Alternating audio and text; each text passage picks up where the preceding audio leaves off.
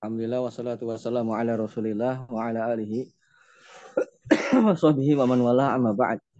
Uh, pelajaran kita masih ingat nggak terakhir bacanya sampai mana ya? Bapak Rifai masih ingat?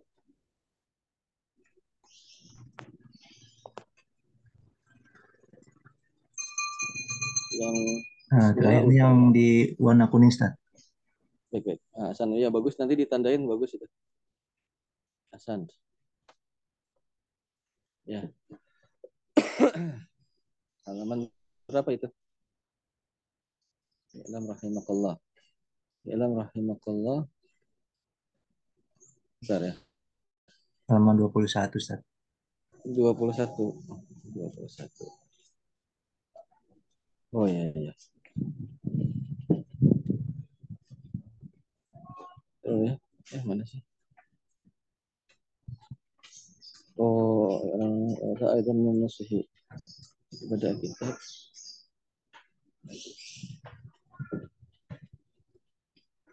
Baik. Qala al-musannifu rahimahullah berkata penulis semoga Allah merahmati beliau. Alam rahimakallah. Ketahuilah semoga Allah merahmatimu. Ya, ini yang ditulis biru itu adalah matan ya atau redaksi yang ditulis oleh Syekh Muhammad bin Abdul Wahab. Selain yang bertuliskan biru, itu namanya syarah atau penjelasan dari Syekh Abdul Razak hafizahullah taala. Ya. Kita baca matanya iklam rahimakallah semoga Allah merahmatimu. Kemudian dijelaskan oleh Syekh Abdul Razak hafizahullah taala wahada dan ini aidon juga min nushihi termasuk dari nasihat beliau. Bagaimana nasihatnya? Bada al-kitaba beliau memulai kitabnya bihadihi dakwati dengan doa ini. Dakwah itu bisa artinya doa ya. Li pada jadi huruf-huruf jar itu sering kali diterjemahkan tidak sesuai dengan letter luck-nya ya. Li pada matoli'i. Matoli' itu jamak dari matla. Matla itu awal-awal permulaan. Beliau memulai kitab ini, kitabnya dengan doa ini pada awal-awal hadal kitabi, pada awal-awal di kitab itu tersebut, ya. Wa wa qari'i wal mustafidi minhu. Ya, dan para pembacanya dan orang-orang yang mengambil faidah, mengambil manfaat darinya. Beliau apa? Da'alahu birrahmah. Beliau mendoakan untuk mendapatkan rahmat. I'lam rahima. Rahima. Semoga Allah merahmati. Mendoakan dengan rahmat. Nah, ini perlu diketahui. Ini berkaitan dengan bahasa Arab warahmatu dan kata rahmat atau doa rahimakallah gitu ya. Tarotan terkadang tuzkaru disebutkan ma'a bersama al-maghfirati dengan ampunan. Maksudnya semoga Allah merahmatimu dan semoga Allah mengampunimu begitu. Kadang-kadang ya doa untuk uh, diberikan rahmat juga bersandingan dengan doa untuk memintakan ampun. Nah, kadang-kadang rahmat itu disebutkan dengan ampunan. Maksudnya tadi ya, terkadang doa agar mendapatkan rahmat diiringi atau disertai dengan doa pula untuk mendapatkan ampunan. Watarotan dan terkadang pula doa untuk mendapatkan rahmat maksudnya Tuzkaru disebutkan mufrodatan tersendiri. Mufrodah kan mufrod itu loh. Menyendiri hanya rahimakallah begitu. Jadi eh, maksudnya adalah kadang-kadang doa rahimakallah itu disebutkan sendiri seperti di sini rahimakallah kan nggak ada yang lainnya. Terkadang juga disebutkan rahimakallah wa ghafara wa ghafarakallah atau wa ghafarallahu laka. Semoga Allah mengampunimu gitu ya. Jadi kadang-kadang sendirian, semoga Allah merahmatimu. terkadang disebutkan juga semoga Allah merahmatimu dan mengampunimu begitu maksudnya. Kama syekhu huna sebagaimana yang disebutkan oleh syekh di sini. Di sini saya menyebutkan mufradah sendirian rahimakallah. Rahimahullah, semoga Allah merahmati beliau. Faida dan apabila Dukirat disebutkan rahimakallah itu ma'al magfirah dengan ampunan. Ya semoga Allah merahmatimu dan mengampunimu begitu maksudnya. Fa innal murada maka sesungguhnya yang dimaksud bil magfirah dengan ampunan dengan semoga Allah mengampunimu apa maksudnya? Satru ma menutup dosa-dosa yang telah lalu. Ya jadi semoga Allah merahmatimu dan semoga Allah mengampunimu. Maksudnya mengampunimu apa? Mengampunimu dari dosa-dosamu yang telah lalu. Maksudnya begitu. Wakanal muradu dan adalah yang dimaksud birrahmati dengan rahmat atau fiqu adalah bimbingan fima yastakbiluhu dari apa-apa yang akan datang baginya yastakbiluhul mar'u ya apa-apa yang akan datang bagi seseorang minal ayami wal azmani dari hari-hari dan waktu-waktu. Jadi maksudnya apa? Kalau ada doa gini ya maksudnya semoga Allah merahmatimu dan semoga Allah mengampunimu maksudnya rahimakallah semoga Allah menjagamu memberi bimbingan kepadamu pada masa yang akan datang untuk tidak melakukan dosa-dosa itu maksudnya dan gofarallah gofarallahu lak maksudnya dan semoga Allah mengampunimu dari dosa-dosamu yang telah lalu. Jadi dua tuh. Semoga Allah memberi taufik kepadamu untuk tidak terjerumus kepada dosa-dosa pada masa yang akan datang dan semoga Allah mengampunimu dari dosa-dosamu yang telah lalu. Nah, itu yang kalau direndengkan atau disandingkan antara rahimakallah sama ghafarallahu laka. Semoga Allah merahmatimu dan semoga Allah mengampunimu itu maksudnya. Yang dimaksud dengan semoga Allah merahmatimu menjagamu memberi taufik kepadamu untuk tidak terjatuh terhadap dosa pada masa yang akan datang. Yang dimaksud dengan semoga Allah mengampunimu semoga Allah mengampunimu dari dosa-dosa mu yang telah lalu gitu. Itu kalau disebutkan bersandingan antara rahimakallah dan ghafarallahu laka disandingkan antara ar-rahmah dengan maghfirah. Ya, sampai sini bisa diikuti? Bisa Ustaz. Baik. Wa idza dzukiratir rahmah wahdaha wa idza dan apabila dzukirat disebut arah ar-rahmah rahmat wahdaha sendirian maksudnya rahimakallah seperti pada matan kita ini pada kitab kita ini rahimah rahimakallah ini kan sendirian maka maksudnya apa jamaatil amroini jamaat mengumpulkan amroini dua hal tadi. Mengumpulkan dua hal tersebut. Fa qauluhu rahir eh rah, apa nih rahimakallah. Maka ucapan beliau rahimakallah ai yaitu bi an yaghfira laka ma semoga Allah mengampunimu dari dosa-dosamu yang telah lalu. Wa hadza mir rahmatillahi bi abdihi dan ini adalah rahmat Allah kepada hambanya wa an yuwaffiqaka dan agar Allah memberi taufik kepadamu fima baqiya dari apa-apa yang tersisa min hayatika dari hidupmu. Jadi kalau disebutkan sendirian itu terkandung dua poin tadi tuh. Two in one. Two in one tadi termasuk dalam rahimakallah. Eh, yaitu semoga Allah menjagamu dari dosa-dosa pada yang akan datang dan semoga Allah mengampunimu dari dosa-dosa yang telah lalu. Kalau itu disebutkan rahimakallah saja. Ya. Jadi two in one begitu ya. Wa idza utliqatir rahmah. Dan apabila disebutkan rahmat secara mutlak maksudnya sendirian gitu. Yang dimutlakan itu maksudnya sendirian ya. Wa wa idza utliqatir rahmah apabila dimutlakan rahmat maksudnya disebutkan rahmat sendirian. Wa du'a bi rahmah dan doa untuk mendapatkan rahmat yasmalul ini maka mencakup dua hal tadi. Dijaga dari dosa yang akan datang dan diampuni dari dosa yang akan lalu. Nah, ini berkaitan dengan bahasa ya. Apabila ada doa rahimakallah berarti dua tutu in one tadi. Apabila disebutkan rahimakallah wa ghafarallahu laka itu ada dua hal yang tadi sebagaimana kita sebutkan. Ini seperti halnya iman dengan Islam. Ya. Kalau disebutkan Islam, maka include di dalamnya iman juga. Ya. Agama ya, agamanya Islam uh, dan juga iman. Tetapi apabila disebutkan Islam dengan iman, maka yang dimaksud dengan Islam adalah eh, amalan-amalan zahir ya dan yang dimaksud dengan iman adalah amalan-amalan batin. Tetapi apabila disebutkan Islam saja maka mengandung dua hal tersebut. Amalan yang baik yang zahir dan amalan-amalan yang batin. Batin itu maksudnya keyakinan ya.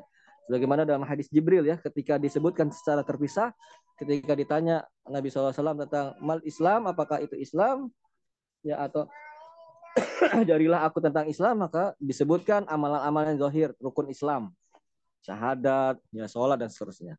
Ketika ditanya iman, maka disebutkan hal-hal yang batin yang berkaitan dengan keyakinan iman dan, dan disebutkan rukun iman. Ini sama persis dengan rahmat dengan maghfirah di sini. Ya, Makanya ada istilah ida ida ida ijtama iftaraqa wa ida iftaraqa ijtama. Kalau di disebutkan terpisah maka uh, maknanya sendiri-sendiri. Apabila disebutkan sendirian maka masuk makna dua makna, dua buah makna, begitu ya. Ber, berkumpul maknanya tersebut. Jadi kembali kesimpulannya bahwasanya kalau disebut rahimakallah maka mencakup dua hal. Semoga Allah menjagamu dari dosa-dosa pada masa akan datang dan semoga Allah mengampunimu dari dosa-dosa yang akan lalu. Kalau dipisah rahimakallah wa ghafarallahu laka maka rahimakallah semoga Allah menjagamu dari dosa-dosa yang akan datang. Yang dimaksud dengan wa ghafarallahu lak semoga Allah mengampunimu dari dosa-dosamu yang telah lalu. Baik. I'lam rahimakallah. Yashmalu mencakup gufrana ampunan. Mamado dari dosa yang telah lalu. Min rahmatik min rahmatillah adalah termasuk rahmat Allah bika kepadamu.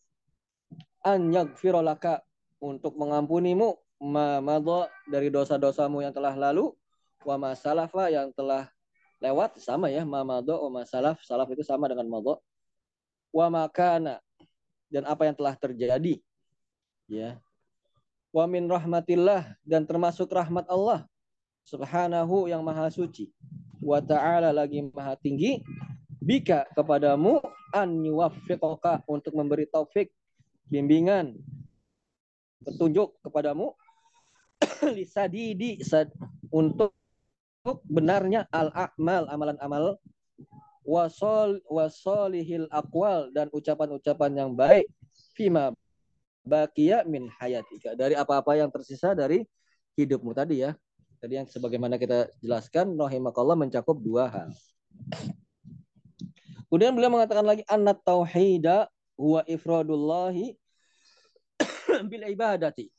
Sungguhnya tauhid adalah mengesahkan Allah dengan beribadah kepadanya, dengan melakukan peribadahan kepadanya.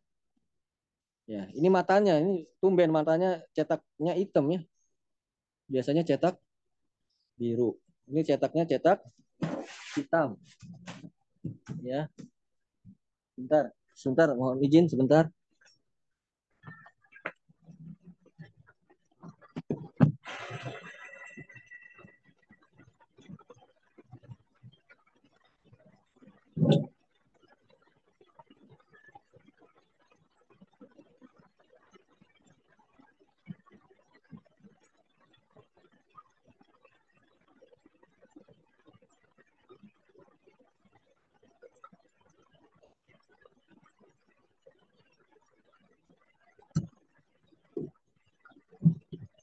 Ya. Wah, uh, mohon maaf ini misbar ya. Gerimis bubar ya. Siap, bisa. Ini kita juga... kita lanjutkan kembali.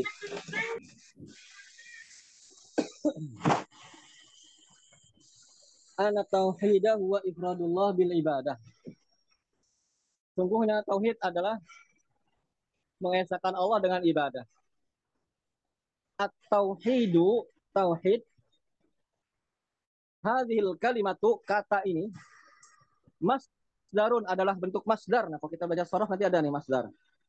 Masdar itu kata benda yang di eh, kata kerja yang di eh, kata kerja yang dibendakan. Nah, masdar adalah masdar. Contohnya gini, kalau mendidik jadi pendidikan, membangun jadi pembangunan. Nah, pembangunan, pendidikan itu namanya masdar.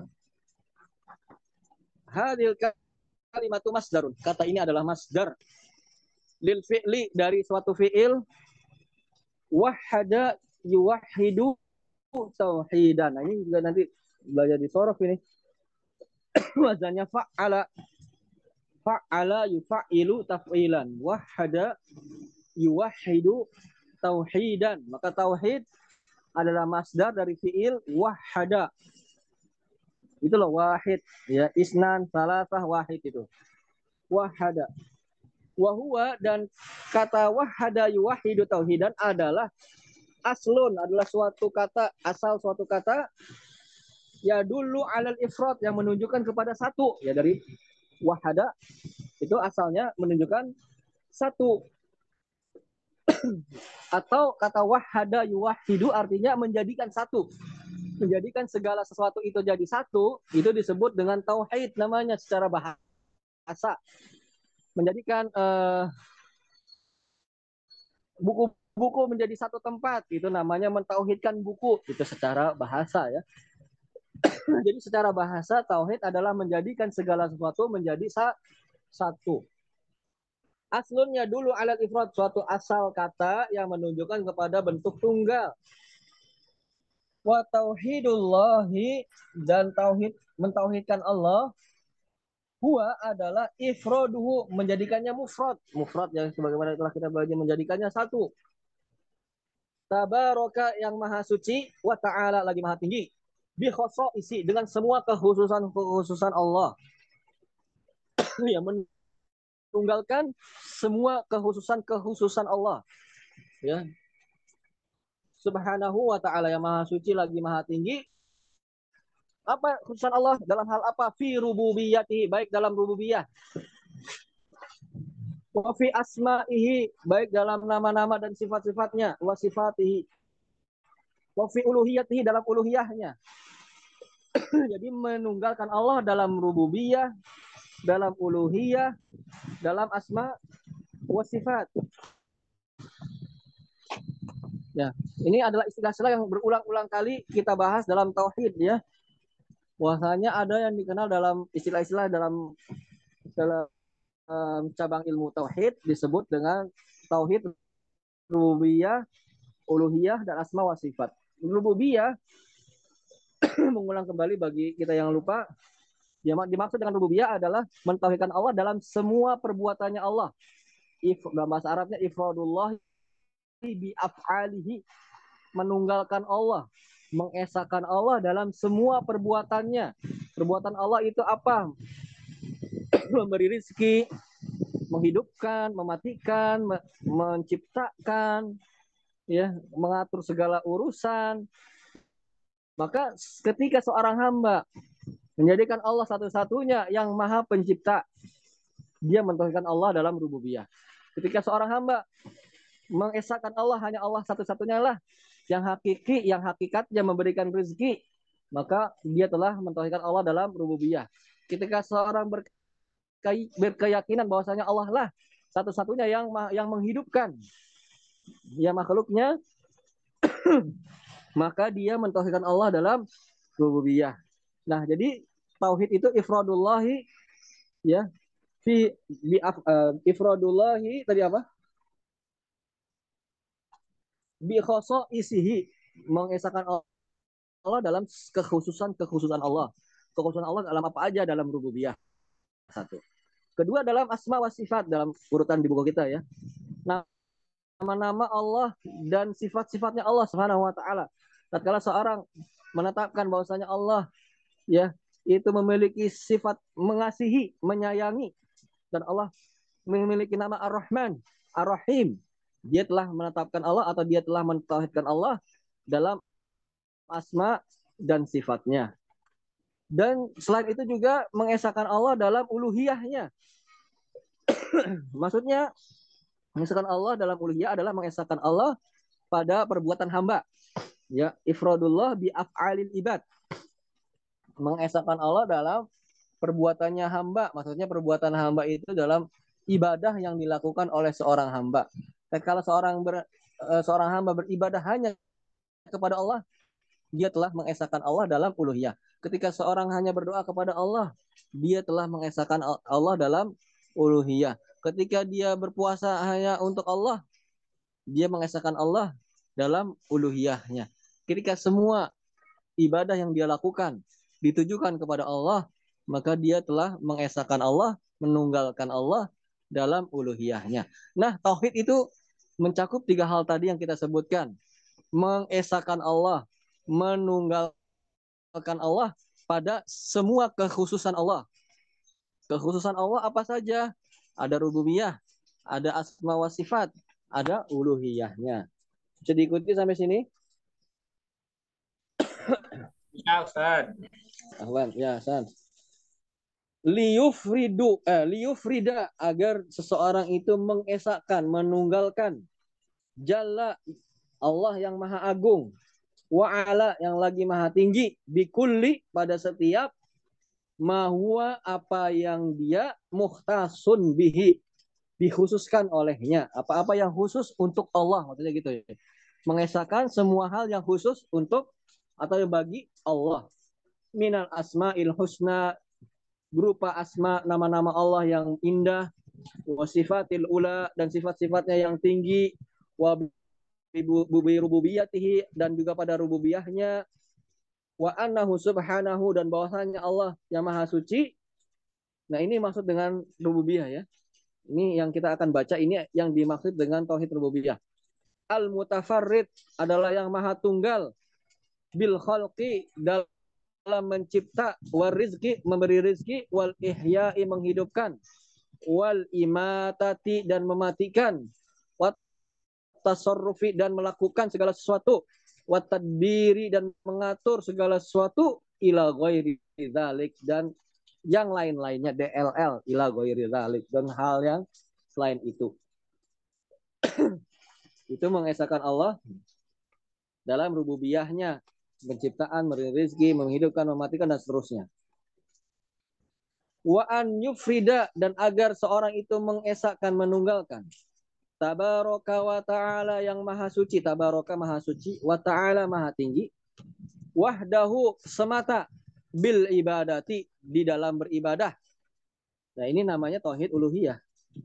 Fala yaj'alu maka seorang tidak menjadikan ma'ahu bersama Allah bersamanya nyanyi itu Allah.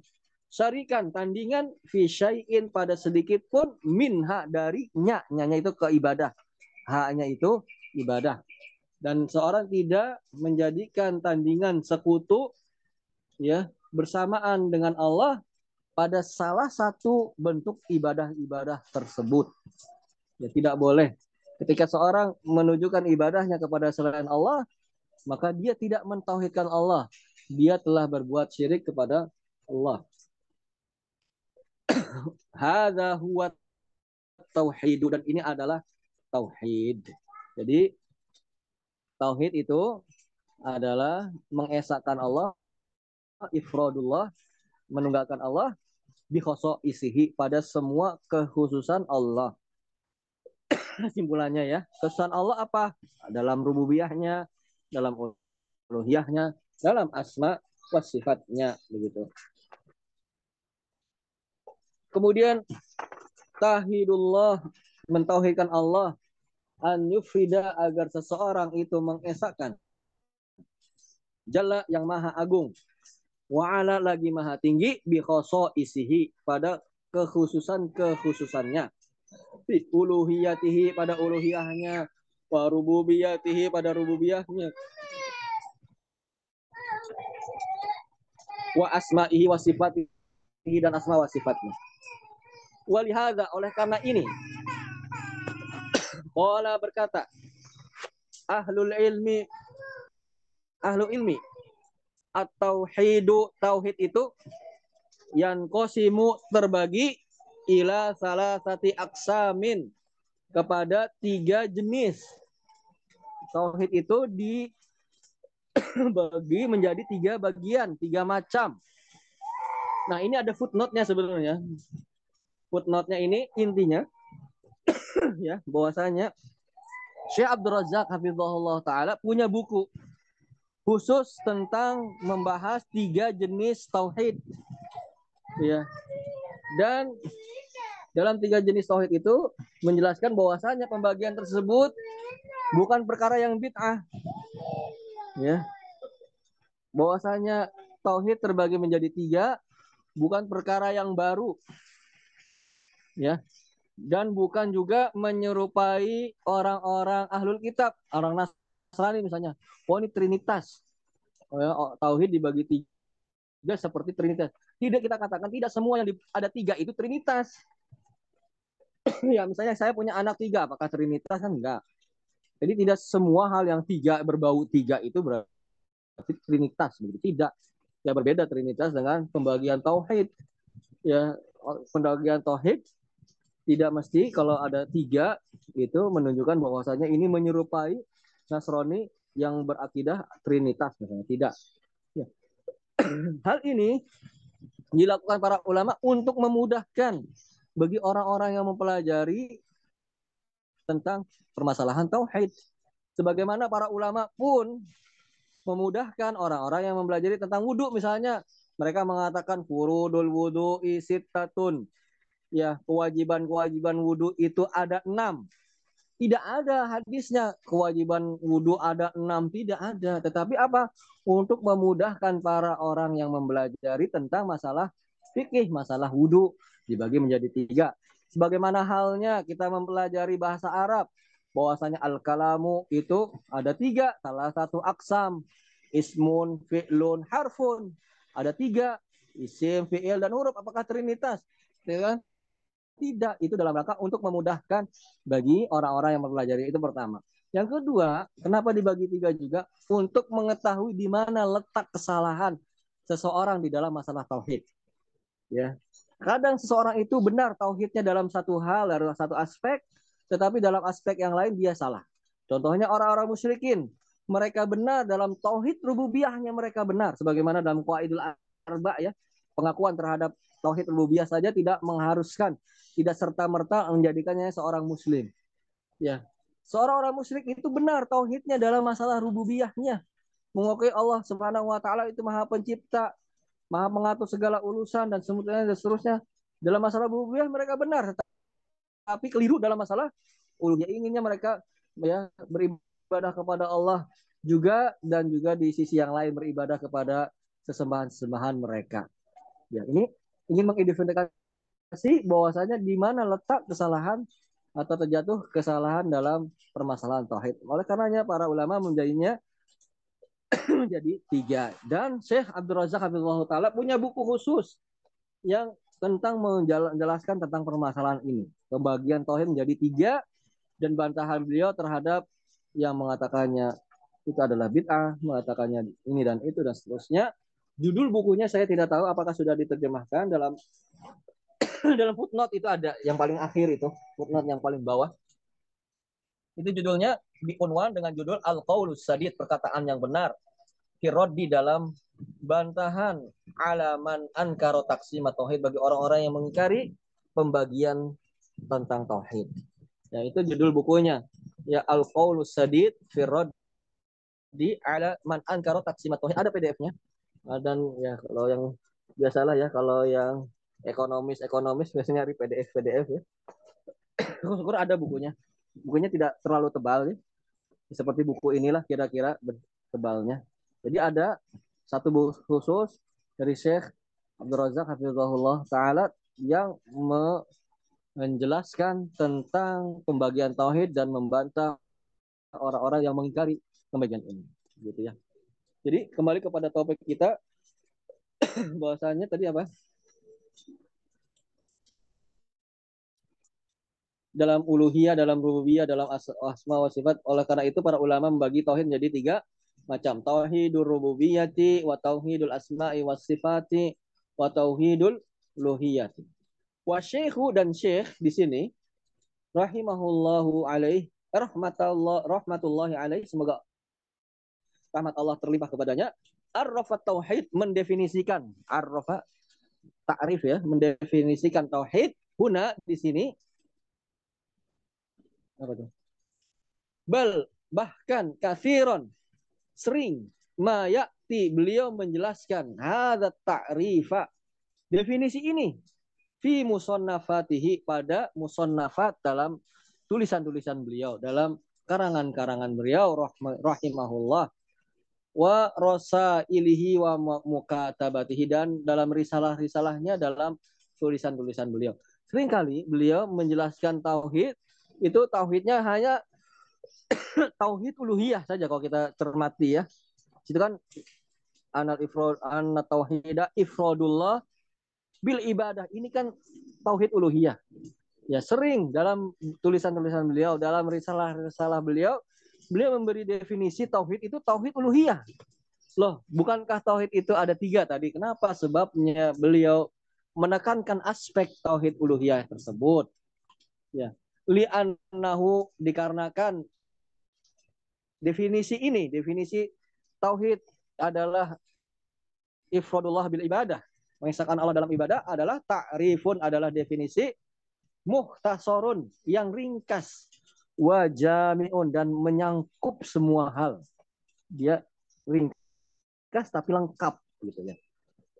Sementara kita ketahui tadi bahwasanya tauhid itu ada tiga rububiyah, uluhiyah dan asma wa sifat. Tapi sering kali Syekh Muhammad bin Abdul Wahab rahimahullah taala dalam buku-bukunya, dalam karangan-karangannya, dalam risalah-risalah dan tulisannya mendefinisikan tauhid itu hanya dalam satu aspek yaitu aspek tauhid uluhiyah. Kenapa? Ada maksudnya karena ringkas dan komplit dan lengkap. Sudah ringkas tapi juga lengkap begitu ya. Kenapa kok bisa ringkas? Kenapa kok bisa lengkap? Insya Allah kita akan lanjutkan permasalahan ini pada pertemuan yang akan datang insya Allah taala ya. Baik, ada yang ingin disampaikan Bapak-bapak sampai pada pembahasan poin ini? Kalau macam tauhid itu izin Ustaz, kalau hmm. saya dengar ada yang kayak maturidi atau yang apa itu? Hmm. Ashari atau gimana itu gimana Ustaz? Oh, itu bukan pembagian tauhid tetapi beberapa kelompok dalam Islam yang memandang tentang suatu permasalahan misalnya dalam masalah uh, apa namanya Al-Qur'an itu makhluk atau bukan makhluk atau itu kalam nafsi. Kemudian dalam masalah memahami dalam masalah pelaku dosa besar. Nah itu bukan dalam pembagian tauhid tapi dalam menyikapi permasalahan-permasalahan perincian-perincian dalam tauhid. Itu ada misalnya asyairah, maturidiyah, banyak lagi. Ya, itu dalam aspek apa? Ya, dalam aspek misalnya Al-Qur'an apa? Dalam masalah takdir ada lagi nanti ada namanya Jabriyah, ada namanya Qadariyah. Dalam pelaku dosa besar ada lagi nanti kelompok-kelompok dalam Islam yang adanya namanya Khawarij, ada namanya Mu'tazilah, gitu ya. Nah, itu bukan pembagian tauhid tetapi adalah kelompok-kelompok di dalam Islam yang memahami salah satu atau aspek-aspek tertentu dalam permasalahan akidah. Itu eh, demikian, ada namanya Asy'ariyah, ada namanya Maturidiyah, ada namanya Jabriyah. Jadi ternyata Bapak-bapak yang dirahmati Allah SWT banyak keyakinan-keyakinan kelompok-kelompok yang memiliki keyakinan-keyakinan tertentu di dalam akidah Islam begitu. Dan mereka masih dinamakan muslimin, tapi ada kesalahan atau terjatuh dalam beberapa kesalahan dalam beberapa aspek begitu. Itu tapi bukan pembagian tauhid. Nah, pembagian tauhid ini perlu diketahui bahwa pembagian tauhid ijtihadiyah ya. pembagian tauhid menjadi tiga itu ulama-ulama belakangan. Adapun ulama-ulama mutaqaddimin, ulama-ulama zaman bahla ya. Ya, klasik ulama-ulama klasik dulu membaginya dua. Ya namanya uh, tauhid uh, al al al qasdu tolak sama satu lagi tauhid ma'rifah wal isbat. Tapi hakikatnya sama sama gitu loh. Hakikatnya tiga-tiga ini juga. Eh, tauhid tolak wal qasad itu maksudnya tauhid uluhiyah yang pembagian yang kontemporer ya. Adapun tauhid ma'rifah wal isbat, ma'rifah itu mengenal ya. Itu tauhid asma wa sifat, mengenal Allah Subhanahu wa taala wal isbat dan menetapkannya. Dan juga tauhid rububiyah di sana. Jadi unsurnya tiga poin itu ada, hanya saja pembagiannya ada yang digabungkan dua menjadi satu, ada yang dipisahkan satu satu satu. Demikian Pak Juli, Allah alam. Insyaallah khairan Ustaz. Baik. Baik, ada lagi yang lain? itu dibahas nanti di masalah akidah insya Allah ya. Akidah itu sering kali membahas tentang tauhid asma wa sifat. Nah, tadi kelompok-kelompok tadi yang Abang Antum sebutkan itu adalah kelompok-kelompok dalam eh, pembahasan tauhid asma wa sifat. Ada beberapa kelompok yang memahami tentang asma wa sifat. Nah, di antaranya Asy'ariyah, ada Maturidiyah dan seterusnya, ada Kulabiyah, ada banyak. Banyak sekali itu dalam tauhid asma wa sifat. Kelompok-kelompok yang memahami sesuatu hal di dalam permasalahan-permasalahan asma, tauhid, asma, wa sifat. Tapi buku yang kita bahas ini itu mayor adalah e, membahas tauhidnya tauhid uluhiyah itu. Jadi mungkin istilah-istilah tadi kelompok-kelompok tadi tidak disebutkan di sini, ya karena pembahasan yang sedang kita uh, apa namanya yang sedang kita pelajari ini adalah pada aspek tauhid uluhiyah. Jadi tauhid uluhiyah punya kitab-kitab tertentu, tauhid asma wa sifat punya kitab-kitab tertentu nanti yang insya Allah mudah-mudahan kita bisa mempelajarinya juga ya tentang tauhid asma wasifat. Tauhid asma wasifat itu ya jelimet ya, jelimetnya itu karena apa? Karena masuknya filsafat ke dalam dalam masalah akidah itu jelimetnya makanya. Ingin eh, apa namanya? memahami permasalahan akidah yang gaib dengan permasalahan logika yang dasarnya adalah akal sulit ya nanti di situ berbenturannya di situ masalahnya Ya, yang bikin jelimetnya itu itu. Tapi sebetulnya mudah sebetulnya asma wa sifat itu. Yang bikin jelimetnya adalah karena masuknya logika dalam permasalahan-permasalahan yang gaib, jadinya ngaco begitu. Ya, Allah alam bismillah. Mungkin sampai di sana dulu ya, Bapak-bapak ya. Ya, Ustaz. Ya, Alhamdulillah mungkin sedikit-sedikit ya. Mudah-mudahan bisa bermanfaat bagi diri kita Semoga Allah Subhanahu wa taala memudahkan semua urusan kita di dunia dan di akhirat. Yeah. Terima kasih atas kehadirannya subhanakallahumma wa bihamdika asyhadu alla ilaha illa anta astaghfiruka wa atubu ilaik. Assalamualaikum warahmatullahi wabarakatuh. Waalaikumsalam warahmatullahi wabarakatuh.